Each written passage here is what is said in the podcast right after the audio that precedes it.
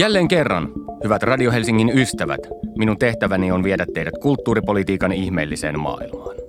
Olen toimittaja Panu Hietaneva ja tämä ohjelma on nimeltään Kulttuuripuolue. Tätä ohjelmasarjaa varten olen perehtynyt puolueiden kulttuuripoliittisiin linjauksiin, pyrkinyt ymmärtämään niiden sanomaa ja kutsunut vieraakseni poliitikkoja, joilta kysyn mieltäni askarruttavia kysymyksiä. Tarkastelen kulttuuripolitiikkaa häikäilemättömästi omasta, keski-ikäisen ja keskiluokkaisen kaupunkilaisen näkökulmasta, joka on eittämättä subjektiivinen. Vapautan itseni vastuusta ja vastaan kysyjille Paavo Lipposen hengessä, että so what?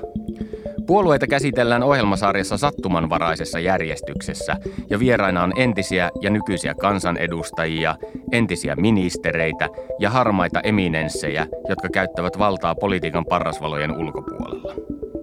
Lisäksi ohjelmassa pääsevät ääneen kulttuuripolitiikan asiantuntijat, jotka kertovat puhelinhaastatteluissa muun muassa kulttuurin rahoituksesta, kulttuuripolitiikan historiasta ja sen erityispiirteistä. Kulttuuripuolueen voit kuunnella silloin, kuin se sinulle parhaiten sopii. Ohjelma on kuunneltavissa osoitteessa radiohelsinki.fi. Lätinät sikseen ja asiaan. Tällä kertaa kulttuuripuolueen vieraksi saapuu Vasemmistoliitto. Vuonna 1990 SKDL:n ja SKP:n perinnön päälle perustettu puolue kutsuu itseään tänä päivänä uuden ajan punavihreäksi kansanliikkeeksi, joka työskentelee oikeudenmukaisen, tasa-arvoisen ja vapaan yhteiskunnan puolesta. Mutta kuinka edellä mainitut arvot näkyvät ja kuuluvat puolueen kulttuuripolitiikassa? Millaista on vasemmistolainen kulttuuri 2020-luvulla ja millaista kulttuuripolitiikkaa puolue ajaa? Vastauksia edellä mainittuihin kysymyksiin kanssani etsivät Paavo Arhinmäki ja Minja Koskela. Vuonna 1976 syntynyt Paavo Arhinmäki on Helsingin kulttuurin ja vapaa-ajan pormestari, entinen kulttuuri- ja urheiluministeri ja Helsingin kaupungin valtuutettu, joka on toiminut edellä mainitussa pestissä jo yli 2 vuosikymmentä. Arhinmäki on tituleerannut itseään demokraattiseksi sosialistiksi ja ruotinut omia poliittisia näkemyksiään kirjoittamassaan punavihreä sukupolviteoksessa. Koulun penkillä Arhinmäki on vaivannut päätään opiskelemalla sosiologiaa. Vuonna 1987 syntynyt Minja Koskela on puolestaan Helsingin kaupunginvaltuutettu, musiikinopettaja, muusikko ja Sibelius Akatemiasta väitellyt tohtori. Hänen ansioluettelossaan on maisterin tutkinnot sekä musiikkikasvatuksesta että yhteiskuntatieteistä. Kaiken lisäksi hän on kirjailija, jonka teokset käsittelevät feminismiä, koulutusta ja äitiyttä.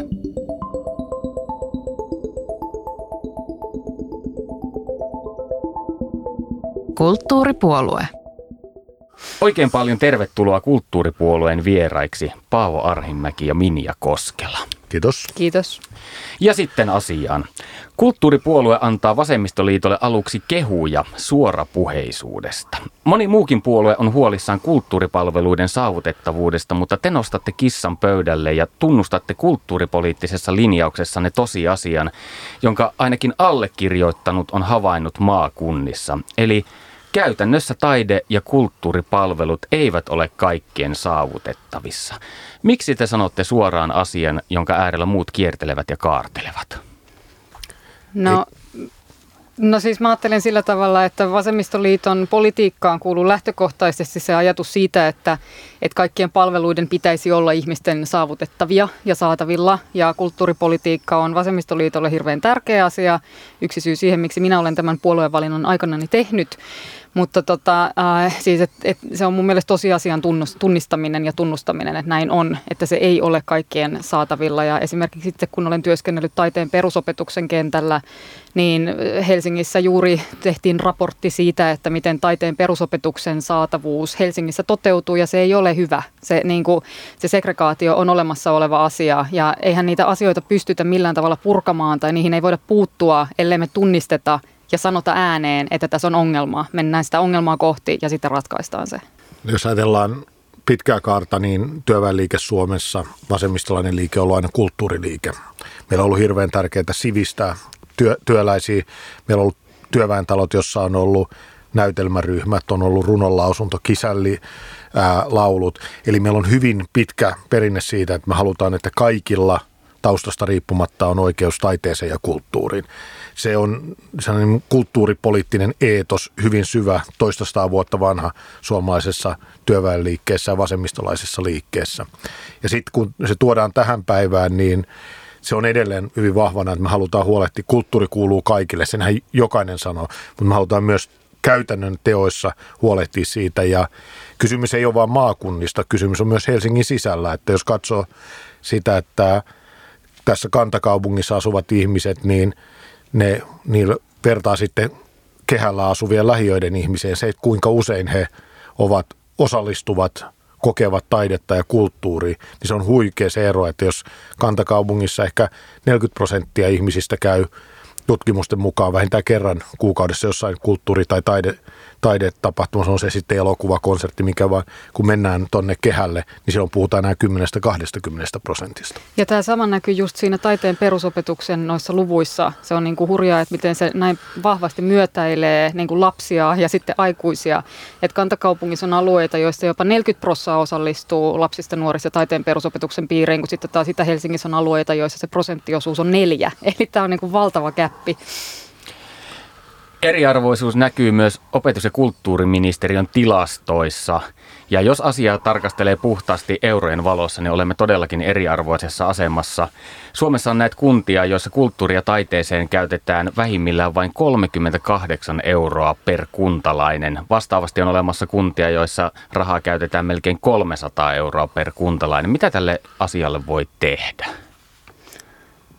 No, tämä on niinku tietenkin kyse siinä niinku kuntapolitiikasta, miten kunnan sisällä, miten poliitikot haluavat priorisoida eri kunnissa sitä toimintaa. Se on niinku yksi asia, mistä tässä on kyse, mutta sitten niinku, kyllä mä jotenkin tässä yhteydessä ehkä haluaisin nostaa vähän esiin niinku sitä, että miten me ylipäänsä puhutaan kulttuuripolitiikasta ja kulttuurista ja taiteesta, että se tosi usein tuntuu olevan semmoinen asia, mikä jää vähän keskusteluissa sivuun niin, että hoidetaan nyt ensin nämä tärkeät asiat kuntoon ja sitten voidaan keskittyä tähän niin kuin kulttuuri- ja taiteeseen. Ja tämä on se niin kuin hegemonia, mitä esimerkiksi vasemmistolainen politiikka pyrkii haastamaan aktiivisesti. Ja olen toki puolueellinen, mutta väittäisin, että teemme sitä kyllä myös ihan hyvin. mutta mun mielestä siinä on niin kuin kyse paitsi siitä, että niin kuin miten ne resurssit jaetaan ja millaista politiikkaa tehdään, niin myös siitä, että miten meidän yhteiskunnassa ylipäänsä arvostetaan taidetta ja kulttuuria.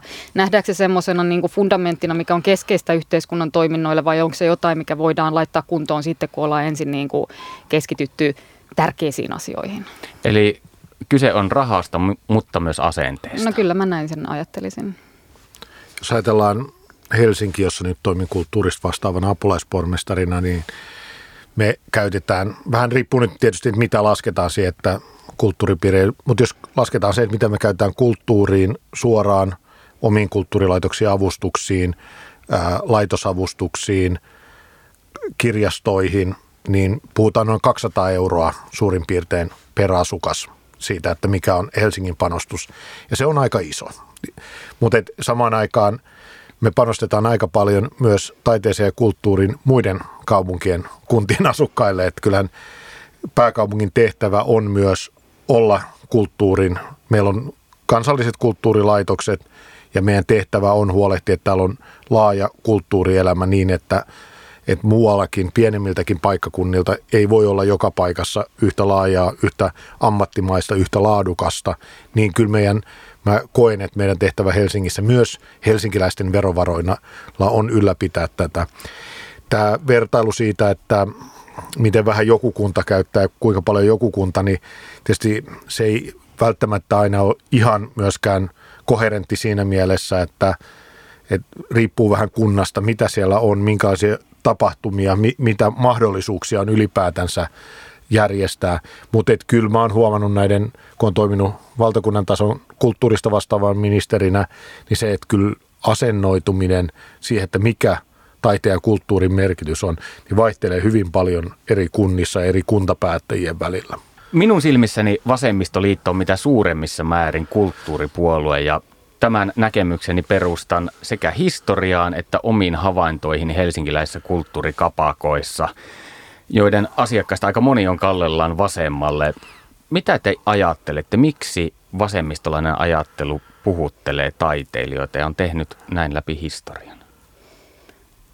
No mä näen siinä niin kuin kaksi keskeistä asiaa, joista toinen on mielestäni se, että siinä missä niin kuin vasemmistoliike ja vasemmistoliitto Suomessa haastaa sitä olemassa olevaa hegemoniaa, joka perustuu pitkälti oikeistolaiseen talousajatteluun ja muutenkin semmoiseen, niin kuin, musta me voidaan puhua siitä, että Suomessa on olemassa tämmöinen oikeistohegemonia, vaikka nyt onkin ollut vasemmistohallitus, mutta joka tapauksessa niin kuin pidempi historia ja niin kuin diskursiiviset tavat, joilla me näihinkin vaaleihin ollaan menossa, puhutaan koko ajan, mistä leikataan, niin se perustuu sellaiseen oikeistolaiseen ajatteluun ja vasemmistoliitto on niin kuin aktiivisesti haastanut tätä, niin samalla tavalla kulttuurikentältä luodaan koko ajan semmoisia uusia ajatuksia, uusia niin kuin kumouksellisia voimia, jotka voivat haastaa sitä olemassa olevaa diskurssia, olemassa olevia hegemonioita.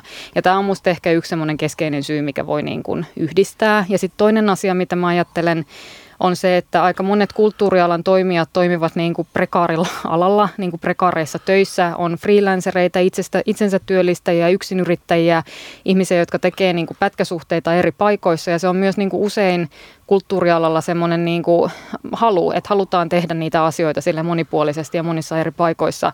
Ja vasemmistoliitto on sitten taas puolueena ajanut niin kuin tämmöistä moninaisen tai työn moninaistumisen ja työelämän murroksen tunnistamista esimerkiksi niin kuin perustulon muodossa, niin siihen on varmaan aika helppo kulttuurialalla samastua, että okei, että tuolla niin kuin ajetaan semmoista politiikkaa, missä oikeasti otetaan huomioon se, että tämä työ on tällaista, niin nämä on ehkä kaksi asiaa, jotka itse nostaisin esiin. Minun mielikuvissani vasemmistolainen kulttuuripolitiikka on henkilöitynyt vahvasti sinuun, Paavo Arhinmäki. Kun olit kulttuuriministeri, annoit vuonna 2011 Suomi-palkinnot muun muassa hip-hop-levy-yhtiö Mons Prekortsille, Radio Helsingin omalle pojalle Niassalle ja ravintolapäivätyöryhmälle.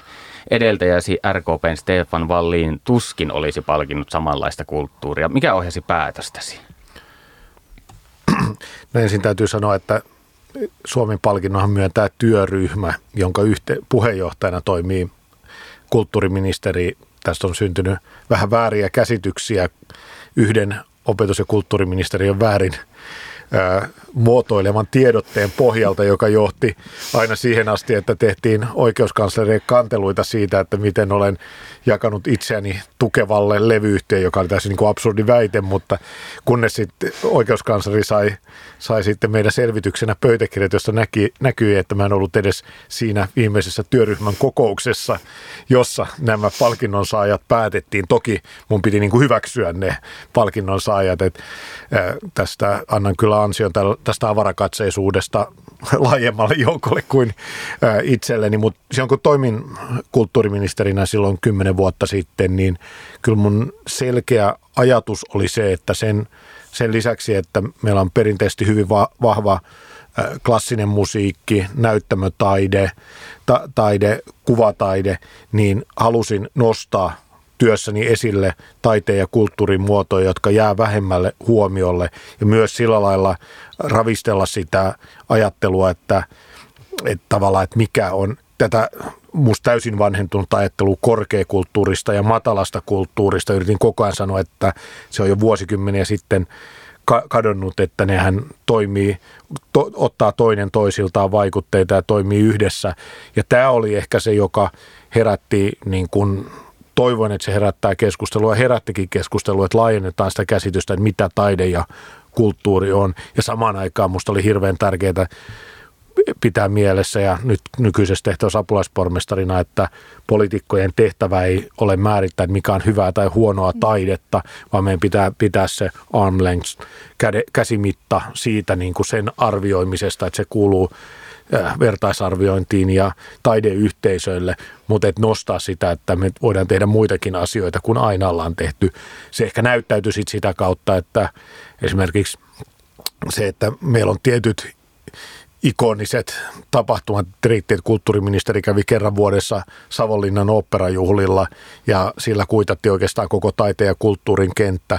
Ja mun ajatus oli se, että kun me tuetaan opetus- ja kulttuuriministeriön kautta kymmeniä tapahtumia, me yritin kiertää mahdollisimman paljon erilaisia tapahtumia, niin sitten oli skandaali oli se, että kulttuuriministeri ei ollut joka vuosi Savonlinnan oopperajuhlilla, mutta ketään ei kiinnostanut se, että kun meni Sodankylän elokuvajuhlille, niin siellä sanottiin, joka on kansainvälisesti erittäin arvotettu tilaisuus, sanottiin, että onpa kiva, että ministeri tuli, että edellinen kulttuuriministeri kävi 80-luvulla. Tai se, että kävi Ilmajoen musiikkijuhlilla katsomassa oopperaa, niin sitä ei pidetä yhtä arvokkaana kuin sitä, että käy Savonlinnan oopperajuhlissa. Tämä oli se niin kun mun ajattelutapa ja pyrkii nostaa myös ministerinä Kuopio tanssia, soi Tampereen teatterikesä, you name it, vaikka kiertää niin kun aika järjestäen Kajaani runoviikkoja ja sellaisia, jossa välttämättä ministerit eivät ole aikaisemmin käynyt, jotka on ihan keskeinen osa meidän taide- ja kulttuurikenttää ja josta rakentuu tämä meidän monipuolinen kulttuurielämä. Eli tämä oli siis ikään kuin tietoinen valinta nostaa framille uudenlaista kulttuuria ja taidetta? Nimenomaan siis nostaa esille se, että meillä koko ajan taide-elämä muuttuu, kulttuurielämä muuttuu, tulee uusia toimijoita ja että meidän pitää koko ajan ajatella niin, että me ei vain pysytä siinä samassa ja vanhassa ja tueta vain samaa ja vanhaa, vaan sen rinnalle nousee uusia kiinnostavia ilmiöitä, jotka tarvitsee myös näkymyyttä, huomiota ja tukea. Minun silmissäni tosiaan Paavo Arhinmäki on yhtä kuin vasemmistolainen kulttuuripolitiikka. En tiedä, onko tämä mielikuva paikkaansa pitävä, mutta näin on. Uskon, että on myös muitakin ihmisiä, jotka kokevat näin. Voiko tämä olla ongelma vasemmistoliitolle, jos mietitään vaikka kotkalaista ahtaajaa? Mitä hän ajattelee siitä, että kaikki tiivistyy Paavo Arhinmäkeen ja hänen kulttuuripoliittisiin ratkaisuihinsa? Mitä ajattelet, Minja Koskela? Kiinnostava kysymys, mutta ajattelen, että mä uskon, että Paavolla on ihan hyvät suhteet myös kotkalaisiin ahtaajiin. Et sikäli mä uskon, että se voi olla meidän etu, että on yksi ihminen, joka pystyy puhuttelemaan aika moninaista porukkaa niin kuin myös tällä kulttuuriavauksilla, mutta siis kyllähän meillä Vasemmistoliitossa niin kuin Paavon lisäksi on myös muita kulttuuriosaajia ja kulttuuritoimijoita ja ehkä se niin kuin ajatus siitä, että me ollaan liikkeenä kulttuurimyönteinen ja puolueena kulttuurimyönteinen, niin musta se menee niin kuin vielä sinne niin kuin enemmän siihen kollektiiviseen ajatteluun, josta Paavo toki sitten hyvin näitä asioita on artikuloinut ja myös toiminut aktiivisesti sen puolesta erilaisissa niin kuin korkeissa ja näkyvissä tehtävissä ja tehnyt sitä niin kuin vasemmistolaisesta näkökulmasta todella hyvin, mutta et liikkeenä meidän vahvuus varmasti on siinä, että me yhdessä sitä asiaa ajetaan. Kulttuuripuolue. Minun silmissäni työväenkulttuuri on viime vuosina hiipunut. Toki vappumarsseja järjestetään edelleen ja työväen musiikkitapahtuma ensi kesänä Valkeakoskella niin ikään, mutta touhussa on minun silmissäni enemmänkin nostalgian leimaa kuin kapinan roihua. Mitä te ajattelette työväenkulttuurin tilasta herran vuonna 2023?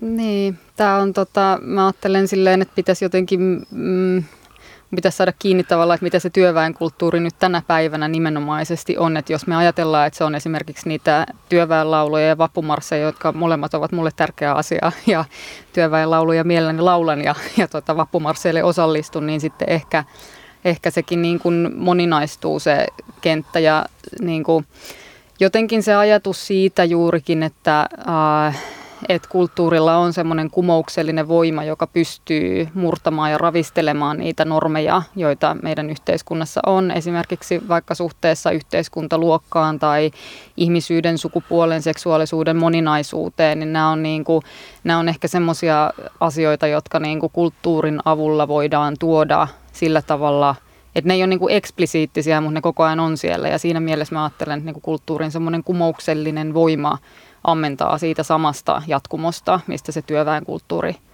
on lähtenyt. Jos ajatellaan työväenluokkaa, niin sehän oli aikaisemmin aika selvärajainen, että jos olit töissä telakalla tai rakennuksilla tai tehtaassa, niin sä olit työväenluokkaa ja kokoonnuttiin työväentalolle, työväenteattereiden esityksiin, kuuntelemaan työväenlauluja, laulamaan yhdessä työväenlauluja, luettiin, käytiin kuunnelmassa työväen runoilijoita, työläiskirjailijoita niin edelleen. Tänä päivänä työväenluokka ei ole ollenkaan yhtä selkeä ja rajainen, vaikka se edelleen on olemassa, että tämän päivän työväenluokka on pätkätöitä, osa-aikatyötä, silpputyötä, prekaarielämää. Tavallaan mä näen, että työväenkulttuuri tulee moninaisesti esille erilaisissa asioissa. Jos ajatellaan nyt vaikka rap-musiikkia, niin musta se hyvin paljon on sitä samaa kuin en nyt ehkä puhu cheekistä, mutta, tai elastisesta, mutta monesta muusta toimijasta, niin sitä mitä oli. Esimerkiksi Paleface nyt on esittänyt, kaivannut esiin näitä vanhoja amerikkalaisia työväenlauluja tai niitä työväenlauluita kisäliperinteessä laulettiin aikaisemmin, niin räppiä on hirveän paljon sitä samasta niin kuin ajattelusta ammentaa, kertoo siitä omasta elämästään ja niistä kokemuksista. Niin kuin, se on musta se niin kuin kiinnostava, tai jos puhutaan työväen kirjailijoista, että ketä tänä päivänä, että jos meillä on jotain ikoniset työväen kirjailijat, jotkut Alpo Ruut ja Väinölin Hannu Salama, niin ketkä on tänä päivänä niitä, varmaan ne, jotka kuvaisivat lähiöitä. Ihan tämmöinen niin kuin Jenni Pääskysaari, ei ehkä työväenluokkainen sinänsä niin kuin ensimmäinen, mutta kun luki Mielen maantiedekirjan, niin sehän oli kuvausta siitä, mitä Vantaa lähiö Korso oli silloin 80-luvulla. Oikeastaan hyvin työväenluokkainen kuvaus. Tietysti joku edesmennyt Arto Salminen, mun ehdoton suosikkikirjailija, sehän nyt on ihan puhdasta työväenkirjailusta, joka kuoli liian aikaisin. Ja ne niin kuin kuvaukset siitä, mitä elämä on, niin on, kun katsotaan tämä Ruotsia, siellä niin kuin Susanna Alakosken tämä Sikalat palkittiin August palkinnolla ja mäkin sitten heti tartuin silloin aikoinaan, kun se tuli ja mietin nyt tässä jotain oikein järisyttävää, kun kirjoitettiin vuosikymmeniin merkittävin työläiskirjasta. Mä luin vaan silleen, niin kuin, no, tämä on ihan perussuomasta kirjallisuutta. Tai johonkin Slatan Ibrahimovicin elämänkerraa pidetään merkittävämpänä työläiskirjana vuosikymmeniin, niin kyllähän se kertoo siitä, että aika paljon meillä on työläiskirjallisuutta tänä päivänä, lähiökuvauksia, jos nämä on niin kuin merkittävää työväen kirjallisuutta Ruotsissa, jos vertaa meidän kirjailijoihin. Sinä olet, Minja, kirjoittanut useita kirjoja, jotka käsittelevät yhteiskunnallisia teemoja, kuten feminismiä, koulutuspolitiikkaa ja et cetera. Näetkö itsesi jollain tavoin työväenkirjallisuuden tai vasemmistolaisen kirjallisuuden jatkumossa? No kyllä mä siinä vasemmistolaisen kirjailijuuden tai kirjoittamisen jatkumossa näen sillä tavalla, että jokainen kirja, mitä mä oon kirjoittanut, niitä on 3+ väitöskirja. Niin ja myös väitöskirjassa itse asiassa käsittelin luokkakysymyksiä, että se on ollut niin kuin monessa hyvin keskeisessä roolissa ja aina niin kuin tavallaan se mun lähtökohta jotenkin mun yhteiskunnalliselle analyysille lähtee siitä aina, että mitä nämä yhteiskunnan rakenteet tekevät meille, että mikä on se niinku rakenne, jossa me eletään ja jossa sitten esimerkiksi niinku tietynlaiset luokan ilmentymät manifestoituvat. Ja ehkä yhtenä esimerkkinä tästä voi mainita vaikka sen, että kun puhutaan niinku korkeakulttuurista ja populaarikulttuurista ja siitä just, että miten, niinku, miten edelleen maku luokkaistuu tai niinku, yhteiskuntaluokka nähdään jotenkin suhteessa makuun. Nämä on niin kuin vanhoja ajatuksia, mutta se on niin kuin sosiologisessa tutkimuksessa ja kirjallisuudessa ollut niin kuin aina läsnä, että on niin kuin hahmotettu sitä, että mikä niin kuin, millainen kulttuuri ilmentää mitäkin yhteiskuntaluokkaa. Ja tavallaan se, että sitä pystytään jotenkin hahmottamaan ja olen halunnut sitä hahmottaa ja sit sitä kautta myös niin kuin purkaa. Et mä toivoisin, että se ei olisi niin, että esimerkiksi niin kuin klassinen musiikki tai vaikka ne Savonlinnan oopperajuhlat olisi niin kuin jotenkin korvamerkitty tavallaan keskiluokkaiseksi kulttuuriksi. Siellä voi olla paljon semmoista, niin kuin, mihin pystyisi samastumaan, jos se vaan niin kuin aukeaisi, mutta sitä ei niin kuin, se vaatii sellaista niin kuin analyyttistä työtä tosi paljon, että se jotenkin sitä rajaa pystyisi niin kuin rikkomaan nykyistä enemmän. Ja kyllä mä niin kuin tässäkin katsoisin vähän sinne esimerkiksi taiteen perusopetuksen puolelle, että kun meillä tällä hetkellä niin kuin musiikkioppilaitoksiin esimerkiksi pääasiallisesti ikävä kyllä hakeutuu ja pääsee edelleen aika usein niin kuin valkoisten keskiluokkaisten perheiden lapsia, niin, ja mä oon itse sitten taas semmoisesta perheestä kotoisin, missä niin kuin resurssit oli huomattavan niukat, ja sitten kun mä oon sinne konservatorioon mennyt, niin mä oon jotenkin päässyt siihen kulttuuriin niin pienenä sisälle ja sosiaalistunut siihen kulttuuriin, että mä en ole kokenut siellä merkittävää vierautta sen vuoksi, mitä mä koin sitten taas ehkä yliopistossa. Mutta että se niinku musiikki on aina ollut mulle koti ja niinku sen oman kokemuksen kautta siitä, että miten vierasta mulle voisi olla jotkut Sibeliuksen teokset esimerkiksi.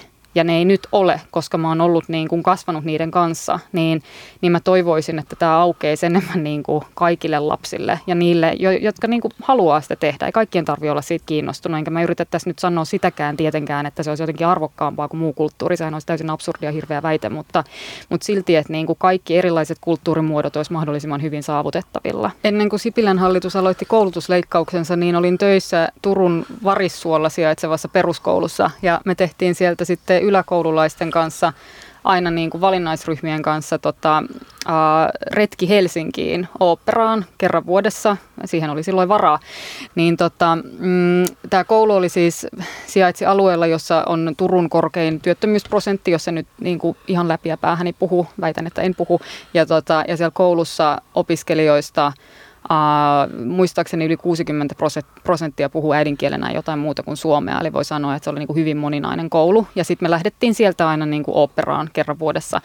Ja mä muistan, että ennen kuin sinne lähdettiin, niin opiskelijat kysyivät aina, tai oppilaat, että mitä sinne pitää laittaa päälle. Ja mun vastaus oli aina, että ihan sama, että sinne saa mennä ihan miten haluaa, että se on niin kuin taideelämys ja taidekokemus. Saat pukeutua hienosti, mutta saat tulla ihan juuri sellaisena kuin itse olet. Ja tämä oli sinänsä musta niin kuin tosi hyvä, mitä Paavo nosti esiin, että se olisi niin kuin tosi tärkeää, että se oikeasti ei niin kuin sulkisi ihmisiä pois, vaan sen perusteella, että ajattelee, että mä en niin kuin kuulu tänne, vaan että sitä laajennettaisiin. Seuraavalla hallituskaudella kulttuuripolitiikassa on luvassa isoja peliliikkeitä ja myllerryksiä, koska taidetta ja kulttuuria ei enää tulevaisuudessa rahoiteta rahapelituotoista. Korvamerkitty fyrkkä katoaa, vaan varat otetaan valtion budjetista. Millaisia vaikutuksia te uskotte tällä olevan tulevaisuudessa kulttuuriin ja taiteeseen ja niiden ympärille kietoutuvaan politiikkaan? No, nythän on tehty siis päätökset siitä yli vaalikauden, että kun tähän asti noin puolet taiteen ja kulttuurirahoituksesta on tullut veikkausvoittovaroista ja toinen puoli on sitten tullut budjettivaroista, siis valtion kulttuurirahoituksesta. Siitä on joku liikunta ja urheilu, jossa on tullut yli 9% veikkausvoittovaroista. Et siellä on paljon suurempi. Et itse asiassa taide ja kulttuuri on se, jolla on ollut se pienin osuus noista veikkausvoittovaroista, että isoin osuus budjettivaroista, niin on lähdetty siitä, että tämä taso säilytetään. Mutta kyllähän se on suojannut taidetta ja kulttuuria kahdella tapaa niin kuin vaikeina aikoina se, että veikkausvoittovaroista on ollut lainsäädännön mukaan se tietyt jakosuhdelain mukaan. Ensinnäkin, kun veikkauksen tuotot pitkään kasvoivat, niin se tarkoitti, että se generoi lisää varoja näihin veikkausvoittovaroja saaville tai veikkauksen voitoista saaville toimijoille. Ja toisaalta ne oli niin kuin suojattu myös. Ja tämä nyt katoaa, että nyt kaikkien näiden toimijoiden, sieltä on siis taide ja kulttuuri, nuoriso ja liikunta ja urheilu rahoitettu näistä veikkauksen voitoista. Ja nyt kun tämä katkaistaan tämä yhteys, joka musta on monella tavalla oikein ja järkevää, niin se tarkoittaa sitä, että joudutaan ihan toisella lailla joka vuosi käymään se kamppailu niistä määrärahoista, jota osoitetaan kulttuurille. Nyt on tavallaan tullut kuitenkin puolet siitä automaattisesti. Vasemmistoliitto kuuluu niin sanottuun prosenttijengiin, eli te haluatte nostaa kulttuurin ja taiteen määrärahat 1% valtion budjetista. Mitä te ajattelette, onko tämä realistinen ajatus tässä maailman ajassa, kun leikkuri uhkaa leikata? No mä ajattelen ensinnäkin niin, että kyllä se on ihan realistinen ajatus, jos me niin kuin päätetään, että se on. Tai että jos me nyt pystyttäisiin jatkamaan silleen tällä kansanrintamahallituksella, niin se on paljon realistisempi ajatus kuin silloin, että jos vaikka meillä on kokoomuslainen pääministeri ja Riikka Purra valtiovarainministerinä. Tilanne on silloin erilainen. Mutta se, mikä niin kun luo ne talouden reunaehdot, niin se ei ole musta ihan niin yksioikoista. Että tavallaan se, että jos me lähdetään automaattisesti siihen keskusteluun, että nyt pitää leikata ja nyt pitää niin kun sopeuttaa menoja, eikä esimerkiksi mietitä sitä valtion tulopuolta ollenkaan. Ei pohdita vaikka valtion kehysmenettelyä siitä näkökulmasta, että voisiko sieltä esimerkiksi vihreät investoinnit irrottaa omaksi alueekseen. Niin kauan me ollaan jotenkin jumissa siinä semmoisessa keskustelussa, missä sitten nimenomaan mietitään, että onko siihen kulttuuriin nyt varaa. Ja tämä on musta niin kuin sinänsä jo lähtökohtaisesti tavallaan vähän ongelmallinen freimi tälle keskustelulle. Mutta nyt sitten on mielenkiintoista myös se, että niin kuin, tai sitten käyttää termiä prosenttijengi, niin tähän prosenttijengiinhän kuuluu nyt aika paljon puolueita. Että mä olen Kulta ry:n paneelissa ennen joulua jo. Ja kyllä siellä kokoomuskin ilmoitti, että he kuuluvat prosenttijengiin. Ja he ovat nyt kuitenkin sitten se puolue, joka on ilmoittanut, että 9 miljardia pitäisi nyt sopeuttaa 2 seuraavan vaalikauden aikana. Et nyt niin kuin toivon myös semmoista, että me niin kuin nähdään oikeasti se, että mihin ollaan valmiita. Ja musta on tosi hienoa, jos niin kuin näin laaja yhteisymmärrys on yli puolueen rajojen siitä, että siihen prosenttiperiaatteeseen pitää päästä. Mutta sitten se ei kyllä saa jäädä pelkästään niin kuin sananhelinnäksi, vaan sitten pitää myös kertoa, että se ei niin kuin sovi yhteen näiden sopeutusvaatimusten kanssa. Jos ajatellaan toisinpäin, niin prosenttijengiin toteuttaminen on helpompaa kuin monen muun lupauksen, koska se rahoitus, jota se lisää, joka vaatii, niin se ei ole niin valtava kuin siinä ei puhuta miljardeista ja miljardeista euroista. Ja se on monessa kaupungissa ja kunnassa mahdollista. Mä itse asiassa, kun tätä prosenttiajattelua pohdin, niin mä aloin laskeskelemaan Helsingin kaupungin, että kuinka paljon me käytetään taiteeseen ja kulttuuriin meidän määrärahoista. Jos ajatellaan ihan puhtaasti kaupungin budjettia nyt nykyään, kun sote ei ole mukana siinä, niin me käytetään 4,5% suurin piirtein kaupungin budjetista itse asiassa kulttuuriin ja kirjastoon. Tai jos otetaan sotekin mukaan, musta se on ihan järkevää laskea, että vaikka se onkin omalla hyvinvointialueella, niin silti puhutaan siitä, että meillä on Helsingin kaupunki käyttää lähes 3% vuotuisesta budjetistaan kulttuuriin ja kirjastoon.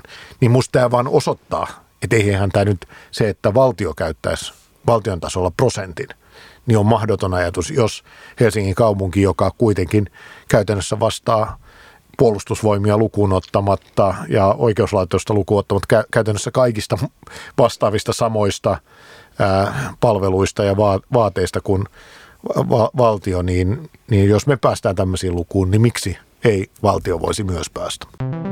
Kulttuuripuolue. Seuraavaksi on taas aika tarttua puhelimeen ja selvittää kulttuuripolitiikkaan liittyviä kommervenkkejä tutkijoiden kanssa. Tällä kertaa katse kääntyy länsinaapuriin eli Ruotsiin, jonka kautta erilaiset yhteiskunnalliset ilmiöt rockmusiikista populismiin ovat historian saatossa rantautuneet Suomeen. Kulttuuripolitiikan tutkimuskeskus Kupooressa työskentelevä erikoistutkija Maria Hirvi-Iäs tuntee molempien maiden kulttuuripoliittiset järjestelmät kuin omat taskunsa, koska hän on asunut ja työskennellyt sekä Suomessa että Ruotsissa. Seuraavaksi alamme ruotia hänen kanssaan Suomen ja Ruotsin välisiä eroja. Viime syksynä suomalaisessa mediassa levisi tieto, jonka mukaan Ruotsin oikeistohallitus kaavailee maahan riippumattomien asiantuntijoiden tekemää kulttuurikaanonia, jossa määritellään ruotsalaisen kulttuurin kova ydin. Erikoistutkija Maria Hirvi-Iäs, mitä tälle projektille kuuluu? Viimeisen tiedon mukaan siis ei ole vielä mitään tarkempaa tietoa tästä kulttuurikaanonista. Mä just kyselin sen perään tässä ennen joulua ja odotan vielä tarkempaa vastausta sieltä ministeriöstä, mutta että sehän on sellainen asia, mikä tuotiin esille tässä Tidöavtalet, eli uuden hallituksen hallitusohjelmassa.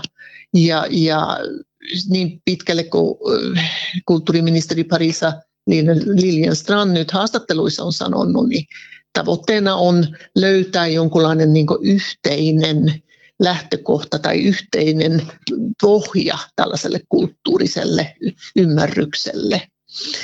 Tämähän on saanut hyvin paljon kritiikkiä monesta suunnasta ja aika harva asiantuntija lähtisi nyt ainakaan näiden kommenttejen perusteella niin kuin määrittelemään minkäännäköistä niin kuin linjaa tai tuotteita, mikä on tai ei ole, tai linjan vetoa sillä tavalla, mitä suljettaisiin pois.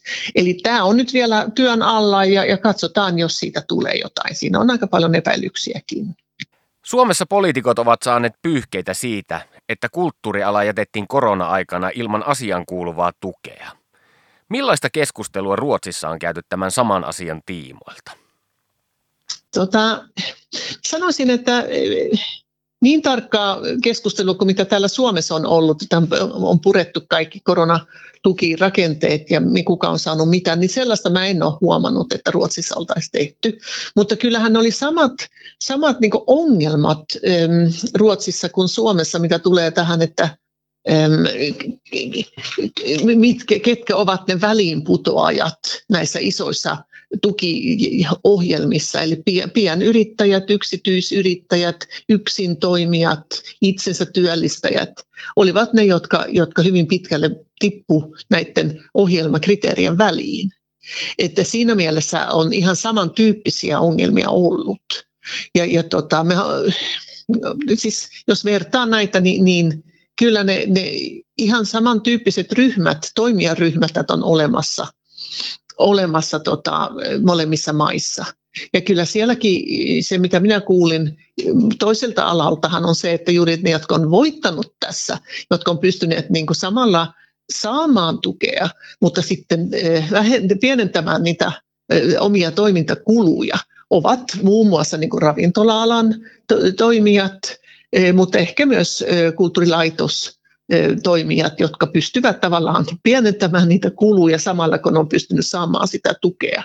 Että kyllä tämän tyyppistä jälkipyykkiä, mä sanoisin, tullaan käymään pidemmällä välillä, mutta sitten on kysymys, että kuka siihen jaksaa laittaa sitten paukkuja juuri tässä ajassa, kun kaikki muutkin kriisit on tullut päälle.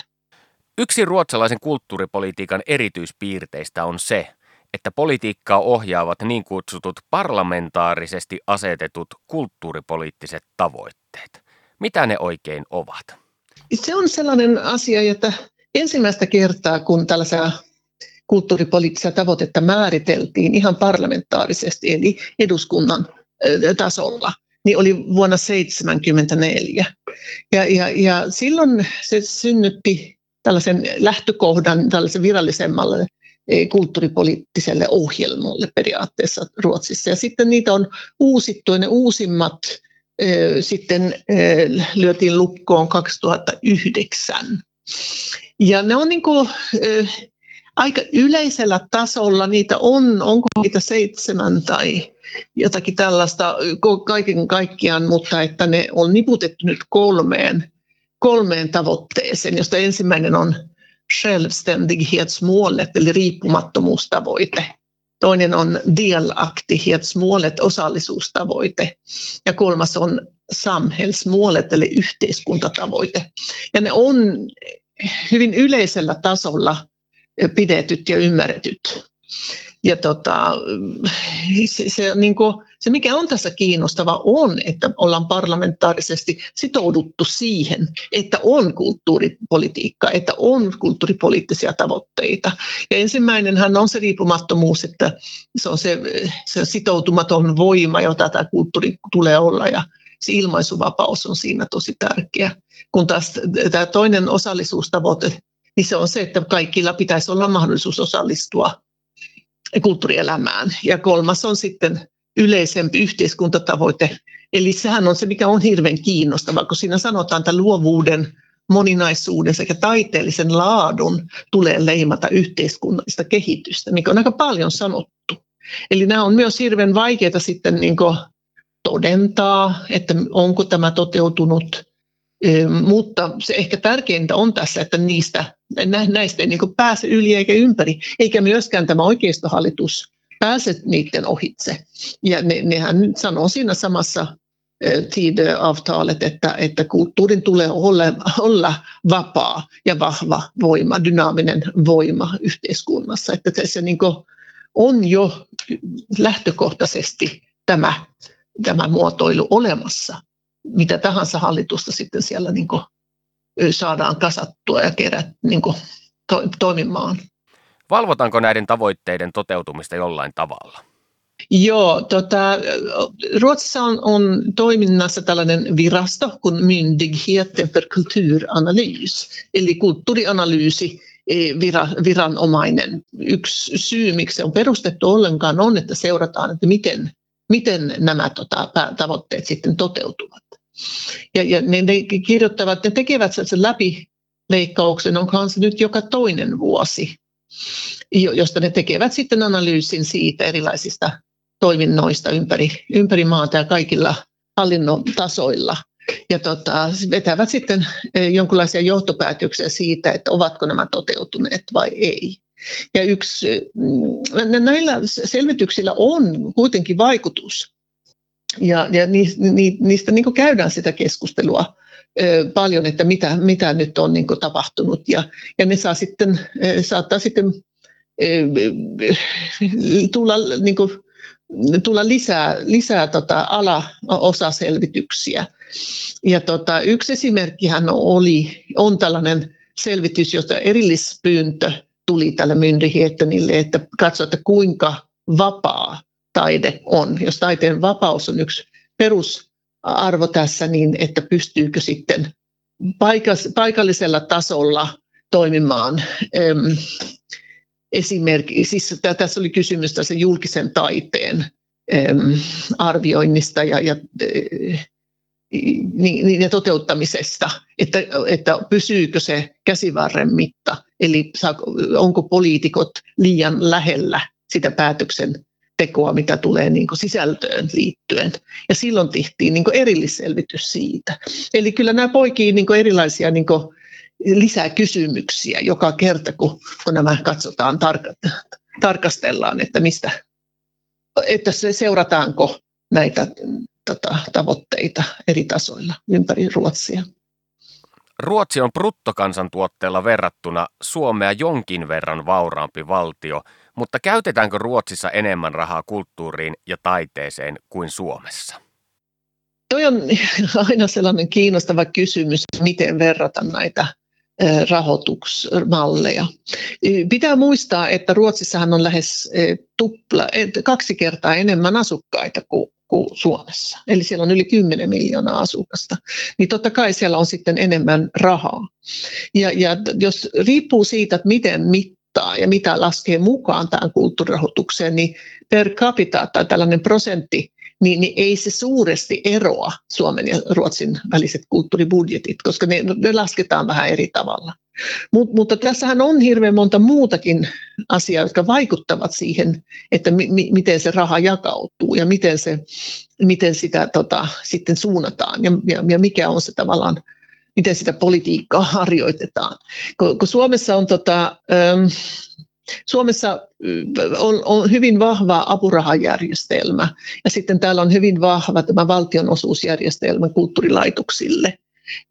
Ruotsissa ei ole niin suuria apurahoja, kyllä sielläkin on apurahoja taiteilijoille, kaikkien alojen taiteilijoille, mutta siis mä sanoisin, että Suomessa taiteilijat ovat enemmän riippuvaisia apurahoista, jos tekee sellaisen suoran vertailun, koska Ruotsissa on erilainen järjestelmä siihen, miten taide tai kulttuuri, miten sitä niin kuin, ostetaan, kulutetaan, käytetään, tuotetaan. Ja sitten on yksi iso ero, on se, että kun Suomessa esimerkiksi asumiskustannukset on korkeammat, koska täällä lyhennetään asuntolainoja. Ruotsissa asuntolainoja ei lyhennetä samaan kovaan tahtiin kuin täällä, niin silloin sitä rahaa käyttää eri asioihin on enemmän. Ja silloin se tarkoittaa sitä, että sellaista niin kuin kulttuurin käyttövaroja on enemmän myös yksityisillä. Niin silloin se julkisen rahan käyttökulttuurin saattaa olla sama, mutta sama siis mittakaavassa sama, mutta että yksityisen rahan käyttökulttuurin on, sanoisin, korkeampi Ruotsissa. Tästähän ei ole tarkkoja tilastollisia tietoja. Kiitos Maria Hirvi-Iäs. Keskustelu jatkuu Kulttuuripuolueen seuraavassa jaksossa. Nyt takaisin Vasemmistoliiton pariin. Kulttuuripuolue. Opetus- ja kulttuuriministeriön tulevaisuustyöryhmä on lähettänyt seuraavalle hallitukselle terveiset. Ja yksi asia, mitä he peräänkuuluttavat, on se, että kulttuurin ja taiteen arvostusta täytyisi nostaa yhteiskunnassa sen ansaitsemalle tai niiden ansaitsemalle tasolle. Mitä te ajattelette, kuinka tätä arvostusta voidaan kasvattaa? No mä oon niin kuin lähtökohtaisesti tosi kyllästynyt siihen kulttuuripoliittiseen keskusteluun, missä aina niin kuin jankutetaan sitä, että kulttuuri on tosi tärkeää. Kyllä kaikki kulttuurin ja taiteen tekijät tietää, että kulttuuri on tosi tärkeää, että tämä voitaisiin tavallaan niin kuin skipata ja sitten siirtyy suoraan siihen keskusteluun, että miten se oikeasti näkyy. Että muuten se jää vaan semmoiseksi niin kuin tyhjäjankkaamiseksi, millä ei ole kenellekään oikeastaan mitään arvoa. Nyt jos kerran puolueet ovat niin laajasti sitoutuneet tähän prosenttiperiaatteeseen, niin me voitaisiin esimerkiksi ruveta keskustelemaan siitä, että mitä sillä sitten tehdään, miten se vaikuttaa meidän yhteiskuntaan, että me laitetaan siihen kulttuuriin panostuksia ja mitä sillä kulttuurilla ja taiteella meidän yhteiskuntaan saadaan sen kumouksellisen voiman lisäksi ja sen kaiken niin kuin kriittisen ajattelun kehittämisen lisäksi. Mitä se, että meillä on taidekasvatusta kouluissa, taiteen perusopetuksessa ja vaikka päiväkodeissa, niin mitä se tekee niin kuin lasten identiteetin vahvistumiselle, omalle niin kuin toimijuudelle, ilmaisuvoimalle.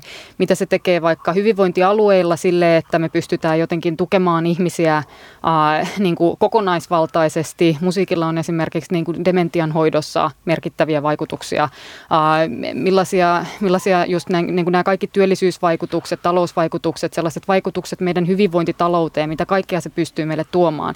Et jotenkin ihan oikeasti ruvettaisiin puhumaan siitä kulttuurista. Paitsi niin kuin tälleen, kun itse juuri käytin tämmöistä välinäillistä niin kuin argumentaatiota, niin myös sitä, niin kuin, että eihän tämä yhteiskunta olisi mitään ilman taidetta ja kulttuuria. Ja sitten niin kuin, että aloitetaan se keskustelu siitä ja skipataan se semmoinen niin kuin, taivastelu. Eli pulinat pois, fyrkkaa tiskiin ja ei kun toimeen. Se on hyvä tiivistys. Vasemmistoliitto kertoo yhdeksi perusarvokseen tasa-arvon ja teidän kulttuuripoliittisessa linjauksessannekin kirjoitetaan, ettei taidekenttä ole vielä tasa-arvoinen. Millaisissa tilanteissa epätasa-arvo näkyy tänä päivänä? Mihin te kiinnitätte huomiota? Tasa-arvo tarkoittaa hyvin monta eri asiaa. On sosiaalista tasa-arvoa, sukupuolten välistä tasa-arvoa. On ihan selvää, että taiteessa ja kulttuurissa Suomessa ei tämä sosiaalinen tasa-arvo toteudu. Että tausta määrittää hyvin paljon, että meillä on suuri joukko meitä taiteen kokijoita ja kuluttajia. Inhoan sitä sanaa kokia, on musta parempi sanoa kokijoita, jotka käymme monta kertaa kuukaudessa ja osallistumme. Saamme paljon elämyksiä, paljon sisältöä elämään ja sitten toisaalta niitä, jotka ei käy koskaan tai käy hyvin harvoin. Meillä on hyvin niin kuin jakautunut tämä näin. Sukupuolittunutta myös, jos ajatellaan, niin kuin, että ketkä osallistuvat taiteen ja kulttuuriin, niin kyllä naiset paljon enemmän kuin miehet osallistuu. Se on hyvin sukupuolittunutta. Sitten toisinpäin taas niin, että jos ajatellaan valtahierarkioita, niin edelleen meillä taiteen puolella niin aika iso osa johtajista, on ne laitosten johtajia, on ne kapellimestareita, niin ne on miehiä. Samaan aikaan kun, jos ajatellaan vaikkapa yleisöä, niin jossa on turhankin iso osa naisia, mä toivoisin paljon enemmän miehiä yleisöä. Et meillä on tosi paljon tämmöisiä sukupuolittuneita rakenteita ja sosiaalisia rakenteita, jotka on hyvin epätasa-arvoisia. Ja tietysti Me Too-liikehän oli, niin kuin lähti nimenomaan taiteen ja kulttuurin alalta liikkeelle, joka niin kuin osoitti sitä, että minkälaisia valtarakenteita, vastenmielisiä, alistavia rakenteita on kulttuurimaailmassa. Vanha vitsihän kuuluu kutakuinkin niin, että Suomen suurin taidemesenaatti on keski-ikäinen nainen. Mitä tälle asialle voitaisiin sitten tehdä, että meidät miehetkin saataisiin tuonne nauttimaan kulttuurista? Mä palaan sen verran vielä taaksepäin. Mä haluaisin puhua vähän tästä tekijyydestä vielä, koska se on niinku musta tässä kauhean kiinnostavaa ja oleellista. Ja mulla on siitä myös itselläni niinku kokemusta, että mä oon aloittanut musiikin tekemisen Lahdessa lapsena ja sitten siirtynyt bändikämpille teini-ikäisenä ja sitten joskus kun on ollut jossain lukioikäisenä soittamassa jonkun koulun juhlassa, en oman koulun juhlassa viulua bändin kanssa, niin sitten siitä kirjoitettiin juttu sinne koulun lehteen otsikolla Viulistin sääret. Eli niinku tavallaan se sukupuoli on aina ollut siinä tekijyydessä semmoinen niinku asia, mitä mä en ole pystynyt siitä niinku poistamaan, että aina mun tekijyyttä on arvioitu sen kautta ja se on ollut ihan sairaan ahdistavaa, etenkin silloin niinku nuorena. Ja mä todellakin toivon, että nykyään missään koululehdessä ei kirjoiteta Viulistin sääristä silloin, kun puhutaan musiikista, vaan puhuttaisiin oikeasti siitä musiikista. Mutta sitten tämä on musta niinku todella silleen erikoinen ilmiö, että mitä siinä tapahtuu, että meillä on vaikka musiikkioppilaitoksissa ihan selkeästi isompi prosenttiosuus osallistujista, muskarista lähtien tyttöjä kuin poikia. Ja sitten jossain vaiheessa, kun siirrytään sinne niin kuin ammattilaisuuden puolelle, niin ne huipputekijät on miehiä, kapellimestarit, solistit, niin kuin puhutaan nyt lähinnä silleen klassisesta puolesta, mutta muutenkin. Ja tätä on myös niin kuin silleen selvitetty, että tyttöjen kokemus siitä omasta osaamisesta on alhaisempi. He arvioivat oman osaamisensa alhaisemmaksi kuin pojat joskus niin kuin teini-ikäisenä, että mitä tässä tapahtuu. Että jotenkin nämä asiat on niin kuin synkassa keskenään. Tällä hetkellähän Teosto koordinoi sellaista järjestöjen yhteistä selvitystä siitä, että miten niin kuin sukupuoli vaikuttaa musiikin tekijyyteen, niin kuin säveltäjyyteen esimerkiksi, ja odotan sitä kyllä mielenkiinnolla, että mitä sieltä ilmenee. Minja, sinä olet vaivannut päätäsi paljon pedagogiikkaan liittyvillä kysymyksillä, ja Vasemmistoliittohan peräänkuuluttaa laadukasta taiteen perusopetusta niin varhaiskasvatukseen kuin kouluunkin, mutta millaista sitten olisi laadukas taiteen perusopetus? No, tässä on niin kuin hyvä erottaa se, että kun puhutaan koulumusiikin opetuksesta, niin se ei ole taiteen perusopetuksessa, vaan se on perusopetuksessa tapahtuvaa musiikin opetusta tai taiteen opetusta. Ja sitten taiteen perusopetus on ihan oma järjestelmänsä, joka tapahtuu sitten taas tämmöisissä niin kuin taideoppilaitoksissa, joissa toteutetaan opetushallituksen antamia opetussuunnitelman perusteita, ja jotka laativat myös niin kuin omat opetussuunnitelmansa, esimerkiksi just nämä musiikkioppilaitokset. Ja millaista on laadukas taiteen opetus Suomessa, niin lähtökohtaisesti se on laadukasta jo pelkästään sen vuoksi, että opettajat on niin korkeasti koulutettu ja meillä on opettajilla vahva autonomia ja tämä järjestelmä on niin kuin tosi vahva ja establisoitunut. Mä olin just viime syksynä Oslossa semmoisessa niin kuin eri musiikkioppilaitosten pohjoismaisessa tämmöisessä konferenssissa kertomassa tästä meidän systeemistä ja puhumassa tästä saavutettavuudesta ja saavutettavuuden niin kuin haasteista ja ongelmista. Ja sitten siellä oli myös niin kuin muiden pohjoismaiden edustajat kertomassa omista systeemeistä. Ja kyllä sielläkin niin kuin nousee esiin se, että suomalainen systeemi on aika ainutlaatuinen. Me puhutaan maailmalla puhutaan semmoista niin kuin musiikin ihmeestä, mitä meillä on tehty. Et mä en niin kuin näe, että se niin kuin laatu lähtökohtaisesti olisi mikään varsinainen haaste. Meillä on tosi laadukasta opetusta, mutta se mikä on haaste on juuri se, että kaikki lapset eivät tällä hetkellä pääse sen toiminnan piiriin. Ja kun me puhutaan perusopetuksesta, niin sehän on kaikille lapsille. Siellä niin kuin kaikki lapset käy siellä musiikin tunneilla, mutta se on tosi erilaista ja sen tavoitteet on ihan eri paikassa ja erilaisia kuin sen taiteen perusopetuksen piirissä. Ja mä ajattelen, että niin kuin tietenkin näin musiikkikasvattajana itse toivoisin, että sitä, niin kuin, että sitä musiikin opetusta kouluissa arvostettaisiin niin paljon, että se oikeasti saa tilaa, on tarpeeksi oppitunteja ja niin kuin siellä koulussa katsotaan se niin tärkeäksi, että siihen oikeasti myös siellä koulun sisällä sit resursoidaan, että, niin kuin, että luokat on kunnossa. Tällä hetkellä esimerkiksi, kun ollaan siirrytty tämmöiseen niin kuin populaarimusiikkipedagogiikkaan, mistä olen itse väitellyt, niin se on usein aika haasteellista, koska koulujen tilat on semmoisia, että ne ei välttämättä ole esimerkiksi äänieristettyjä, että nämä kaikki asiat pitäisi ottaa siinä niin kuin tosi vahvasti huomioon. Että tämmöisiä kysymyksiä suhteessa kouluun ja sitten taas taiteen perusopetuksesta on just nämä saavutettavuuskysymykset semmoisia, mistä mä tiedän, että niitä mietitään kentällä tosi paljon, mutta siinä olisi niin kuin tärkeää ja se on myös sieltä kentältä toive, että tehtäisiin kuntien kanssa paljon yhteistyötä ja saataisiin jotenkin niin kuin rikottua sitä, että se ei olisi niin kuin vain niiden keskiluokkaisten lasten toimintaa. Kulttuuripuolue. Keskustellaan seuraavaksi hieman rahasta, tai tarkemmin sanottuna kulttuurialan työntekijöiden toimeentulosta, jonka korjaamiseksi Vasemmistoliiton taide- ja kulttuuripoliittisessa ohjelmassa kirjoitetaan varsin paljon. Tämähän on tietenkin kestopuheenaihe kulttuuripiireissä, koska monen freelancerin sosiaaliturva on sangen kehno, ja te olette ehdottaneet ratkaisuksi vanhaa kunnon perustuloa. Miten se käytännössä toteutettaisiin ja onko se realistinen ajatus tässä maailman ajassa?